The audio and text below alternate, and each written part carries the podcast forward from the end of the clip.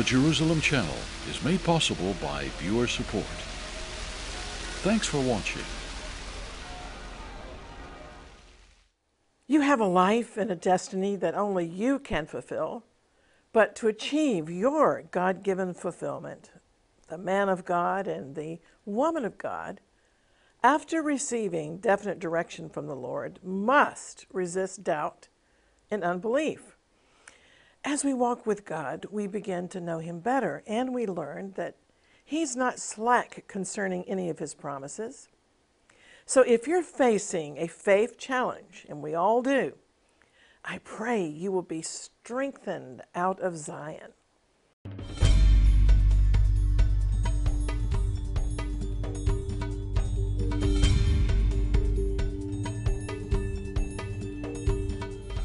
Shalom, I'm Christine Darg.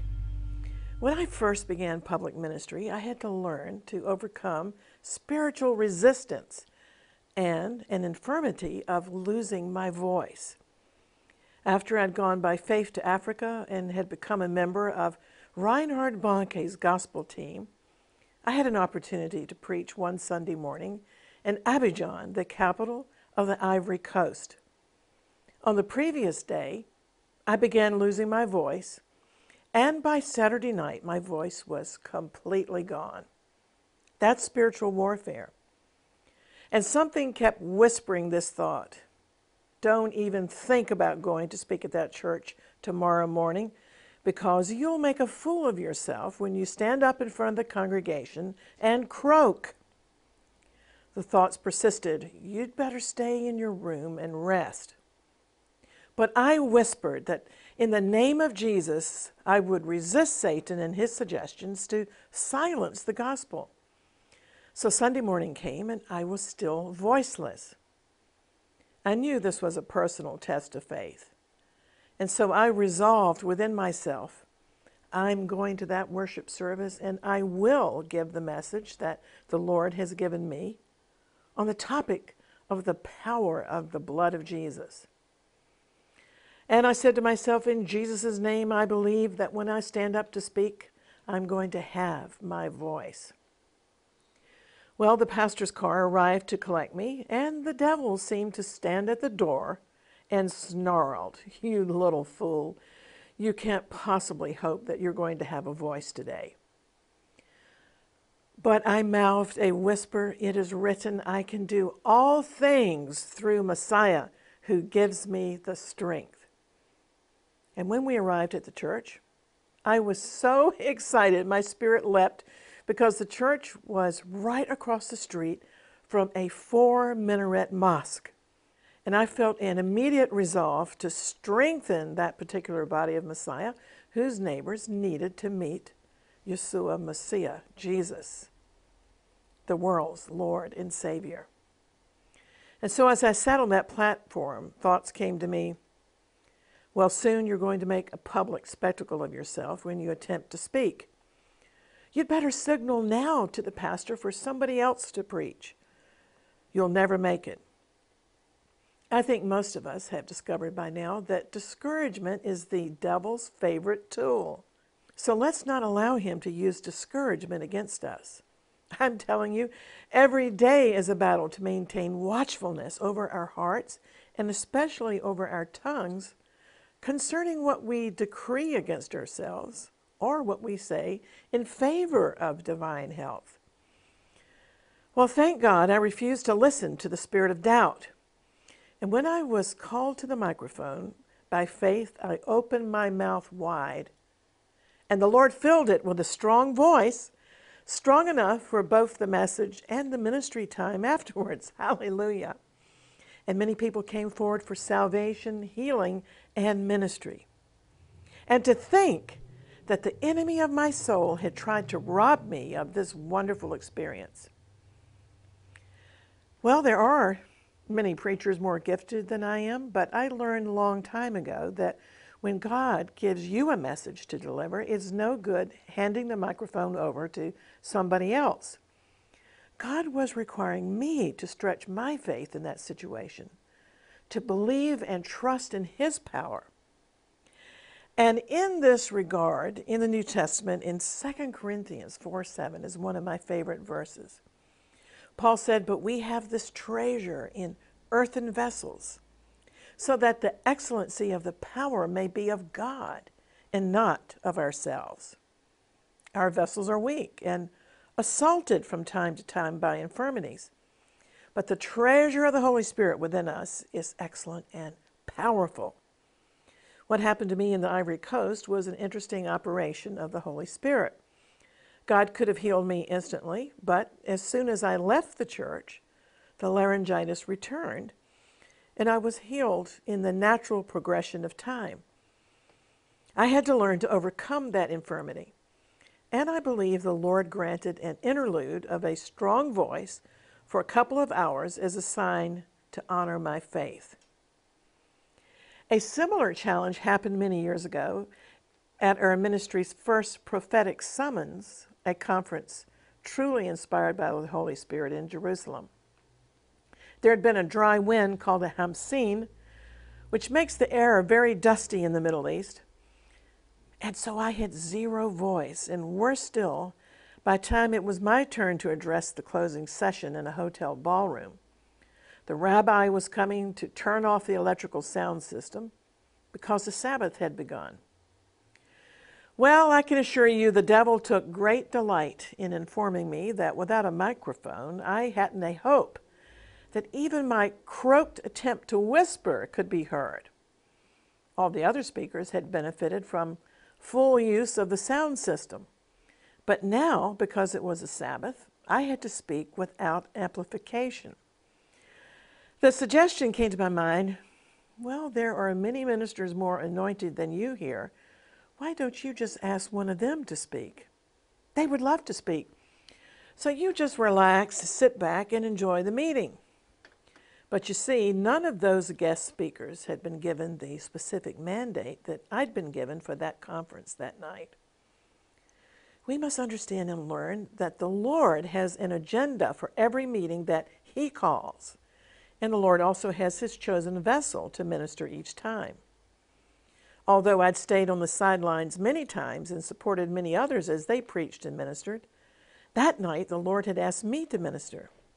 In fact, He'd called me to hold that conference in the first place, and with a very specific mandate to pray for the outpouring of the Holy Spirit on both the houses of Israel and Ishmael in preparation for the prophesied Isaiah chapter 19 highway.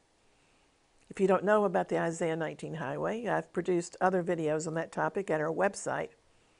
And it concerns the highway of holiness and peace that will stretch in the future from Egypt through Israel and up into Assyria during the millennium when Jesus returns to rule this earth. This whole region will be linked together in a messianic league under the banner of the God of Israel and his Messiah. So, as I stood up to minister by faith, with no voice, suddenly a prophetic anointing fell upon me, unlike anything I've experienced before or since. And instead of speaking, I was very surprised that I had a voice to prophesy the entire message in prophetic song.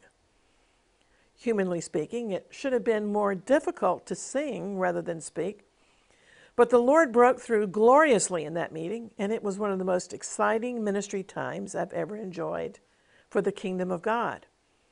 Many came forward for an impartation for the Million Souls campaign in the Middle East and for the building up of the Isaiah 19 highway between Egypt, Israel, and as I said, Assyria, which God is recreating.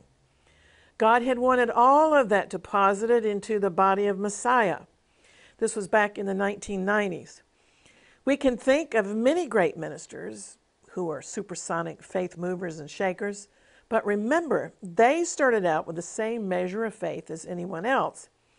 And the difference is that they were diligent to exercise their faith, often in the presence of people breathing doubt and unbelief down their necks. Each one of us has to learn to walk by faith.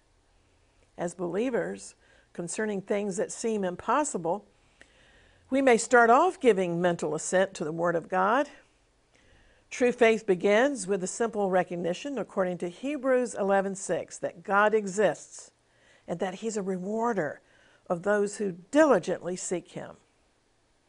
So, step number one then is acknowledging that God is the sovereign Lord of this universe and He's in complete control of everything.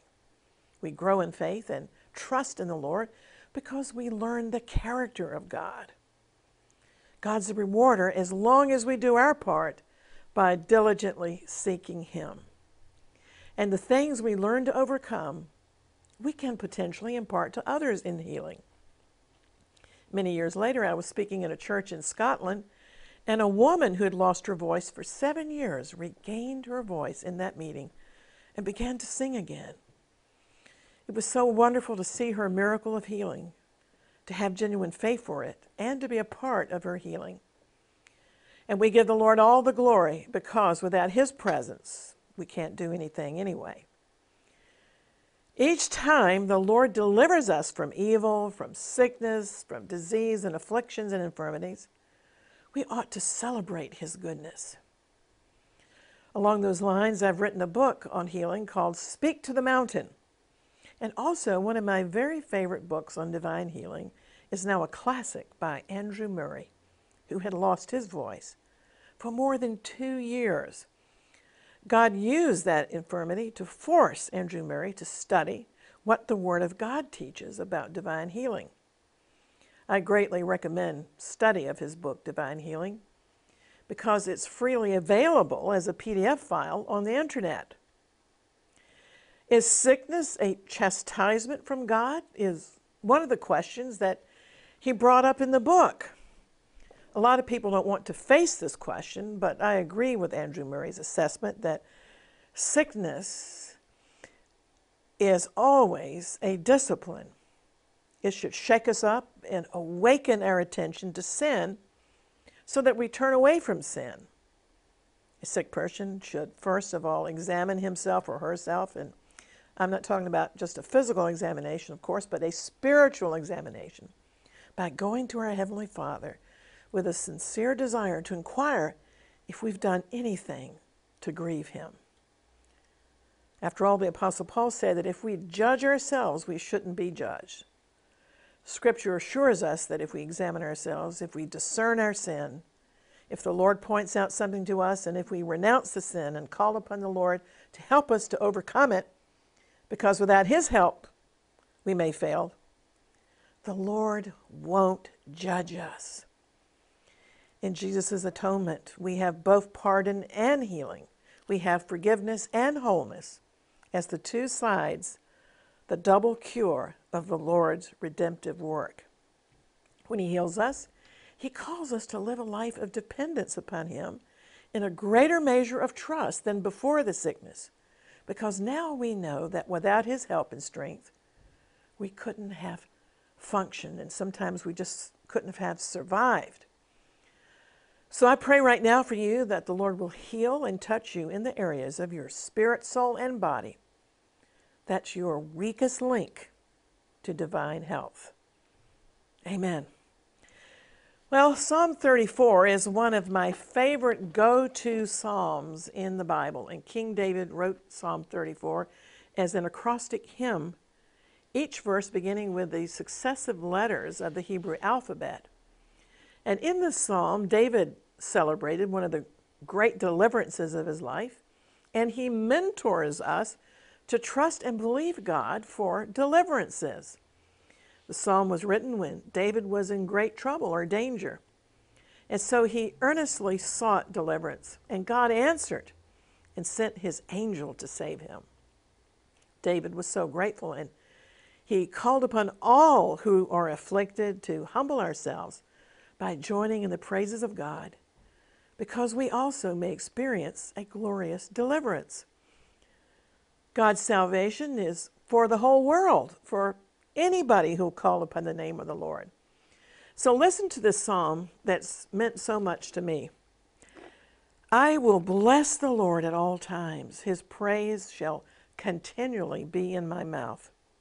My soul shall make its boast in the Lord. The humble shall hear of it and be glad. Oh, magnify the Lord with me, and let us exalt his name together. I sought the Lord, and he heard me and delivered me from all my fears. They looked to him and were radiant, and their faces were not ashamed. This poor man cried out, this woman cried, and he saved him out of all of his troubles.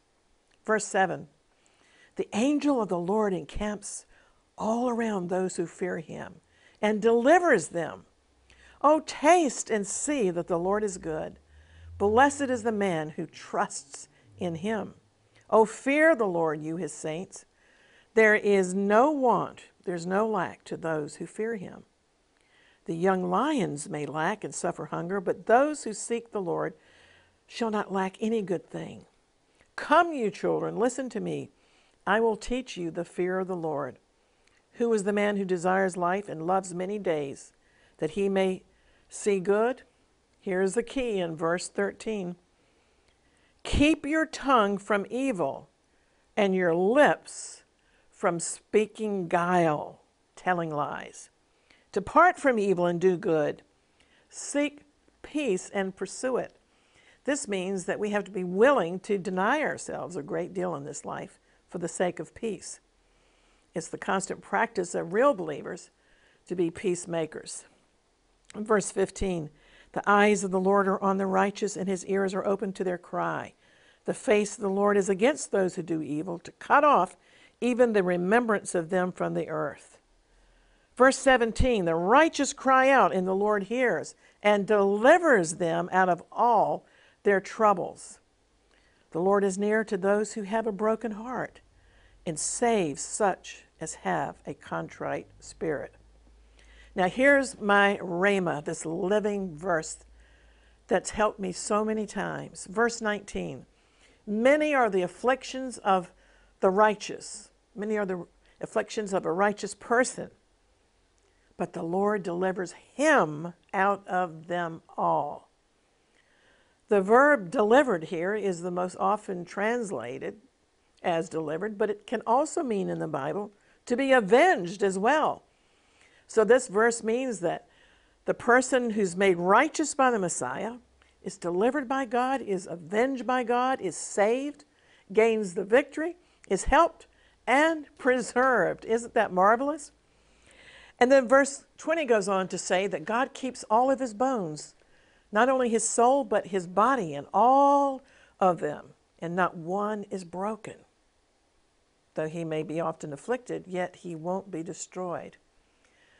So these words can be applied to a born again believer in general, yet they have a further prophetic meaning because Psalm 34 is also a messianic psalm, meaning that none of Messiah's bones should be broken when he was put to death, contrary to the usual custom of those who were crucified by Romans.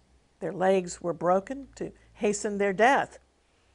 But the Gospel of John informs us that when the soldiers examined Jesus on the cross, when they'd come to break his legs, he was already dead. So his legs were not broken. You see, one of the Levitical stipulations in the Bible of the Passover lamb was that none of his bones could be broken. And Jesus is the Lamb of God. Hallelujah. Well, one of the lessons we learn from Psalm 34 is that we learn the power of praise. Praise shouldn't be just an occasional outburst, but it should be the rule of our lives. It's important to have regular, consistent times for adoration of God, such as our morning devotions when we offer up thanksgiving for who He is, that He's unchangeable, that He's utterly trustworthy, merciful, all wise, and powerful, that He's holy and just.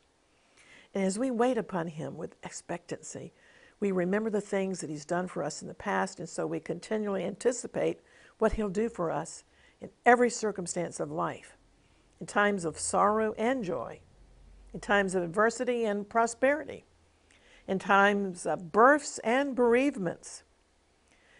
We can thank Him for past deliverances and for supernatural security, described also in Psalm 91 under the loving guardianship of God. You see, Psalm 34, Psalm 91, as well as the New Testament speak of angelic protection in the lives of believers.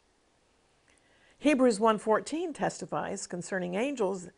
It says, "Are they not all ministering spirits sent forth to minister for them who shall be heirs of salvation?" Now, here is another important lesson from Psalm 34. As long as we're in this world, we're in a battle. And the righteous person won't be immune from troubles. We're certainly not exempt from encountering evil. However, the Bible promises that the Lord will rescue us. Why does God even allow His beloved children to go through this boot camp called life? Well, it's because all of us need purging. We need purifying and correction and chastening from time to time in order to rid us of the dross and defilement of sin. And we're not ever going to be wholly free from troubles as long as we reside in these human bodies of clay. In fact, Acts 14:22 declares that we must through much tribulation enter into the kingdom of God, because all who purpose to live godly lives in the Lord are going to suffer persecutions. The Bible guarantees that like the captain of our salvation, Jesus. We're made perfect through all types of suffering, but the Lord delivers us out of them all when our afflictions have accomplished their appointed purpose of purging or purifying or instructing or whatever purpose God wants to refine in us. Then He removes the afflictions. I know of a great man of God who's being used mightily in this hour, but for many years he suffered afflictions until he became humble enough to be able to carry the word of the Lord without pride. And then God raised him up to preach truth to our generation. Also, if you study the lives of people with healing ministries, almost all of them overcame some affliction some great trial of faith, either in their childhood or later on in adult life, that they had to learn to overcome or to trust God to heal. So Psalm 34:19, my verse, many are the afflictions of the righteous, but the Lord delivers him out of them all. The commentaries say that this means in due time, when it's the best time to be delivered. We all want to be delivered now, but in the meantime, God will support us during our trials. He'll watch us. And the psalm teaches that He will also put an end to the affliction when He has sufficiently proven us. So, to sum up today, many are the afflictions of the righteous. This doesn't mean that the afflictions of a righteous person are going to be more numerous or more severe than the affliction of others, but it does mean that the righteous will be subjected to many trials over a lifetime. Belonging to God doesn't exempt us from suffering, but it does sustain us in our trials with a peace that passes all understanding. The presence of the Lord and the angel of the Lord support us when we call for help. Sometimes there will be trials, persecutions, unique to the righteous, by virtue of our faith and have you noticed increasingly genuine believers in God are hated or considered a stench to the wicked? But the wicked will suffer more than the righteous, if not in this life, surely in the world to come. We just have to face it in the overall scheme of things in the history of the world. A person's life here on earth consists of relatively few days and certainly relatively few years. And those years are full of perplexities as well as joys, disappointments as well as triumphs, but also opportunities to learn how to be overcomers. Life is a boot camp for eternity. But thankfully, according to Psalm 34:19, the righteous are taken under the special protection of the Lord. So today the most important question is how do we become righteous? How do we become the righteousness of God? Well, I'll tell you how. The Bible teaches that a divine exchange happened at the cross of Jesus. He bore our sin and sicknesses. And the good news of the gospel is this if we put our faith in Jesus, Yeshua, as Savior and Lord and believe that God raised him from the dead, we receive as a free gift his righteousness and eternal life. He covers us with his robe of righteousness. His sinless blood makes an atonement for our sins and washes us white and clean as the driven snow. Sinners actually become the righteousness of God when the righteousness of Jesus is imputed to us. So it's my joy to invite you now to put your faith and trust in Jesus. Yeshua is his Hebrew name. And the Bible promises that you will become legally righteous in God's eyes. For Romans 3:22 declares, this righteousness from God comes through faith in Jesus Christ to all who believe. There's no distinction. You'll be saved for eternity. And in this life, you'll enjoy the friendship of God. Amen. He becomes actually our Father. Now, as a watchman on Jerusalem's walls, I also want to invite you to contact me on the social media or at our website at exploits.tv, where you can sign up to receive our updates and our free color magazine, Exploits, based upon Daniel 11:32. The people who do know their God will be strong and carry out exploits. A reminder also that our Jerusalem Channel app enables you to watch all our videos at any time. You can download our Jerusalem Channel app to your mobile phone or tablet free of charge. And so until next time, always contending for the faith and praying earnestly for the peace of Jerusalem, I'm Christine Darg. Shalom and Maranatha. It's hard to believe for me that it's been over 40 years now that I've been at least a spiritual citizen of the nation of Israel. Ever since my first visit to the Holy Land, it's been an intriguing and totally inspiring place to get to know the Bible better. And what a privilege it is to share these insights with you through the media of Jerusalem Channel. We now have over 300 weekly broadcasts to view online free of charge. And just recently, one of our channel streams logged over 8 million views. But bringing these programs to a global audience does cost money and during the summer months, giving sadly goes down. Just at a time when we need to meet some of our biggest expenses to pay for the streaming services. I want you to know that we really appreciate your help to make the Jerusalem channel possible and to illuminate the Word of God in the context of the land and its people.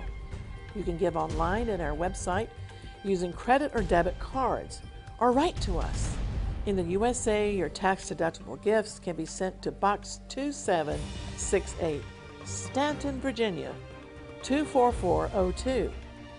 And in the UK, our address is Box 109, Hereford, HR4 9XR, England. God bless you.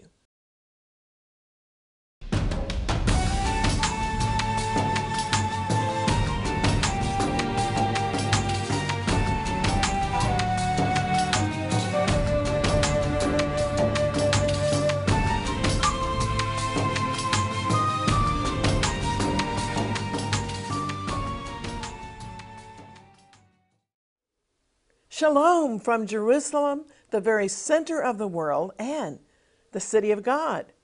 Jerusalem is always inspiring to visit during the Jewish holiday, the Feast of Tabernacles coming up in September. And I'm personally inviting you to join us in the city of the great King for five nights of joyful celebration. Exploits Ministry has planned a special tour package, including participation with thousands of Israelis and guests from all over the world in the annual Jerusalem March. So bring your flags, banners, and walking shoes. We'll also explore many of the ancient wonders and spiritual highlights around the city, and we'll have a time of feasting and celebration. Our tour package includes options to stay at two of Jerusalem's nicest hotels the panoramic Dan Jerusalem on Mount Scopus and the internationally famous and historic boutique American Colony Hotel, home of the famous hymn, It Is Well With My Soul. It's a Holy Land pilgrimage that you'll long remember. So plan now to come up to Jerusalem this September and join our Exploits Ministry at the Feast of Tabernacles. For details, check out our website at exploits.tv.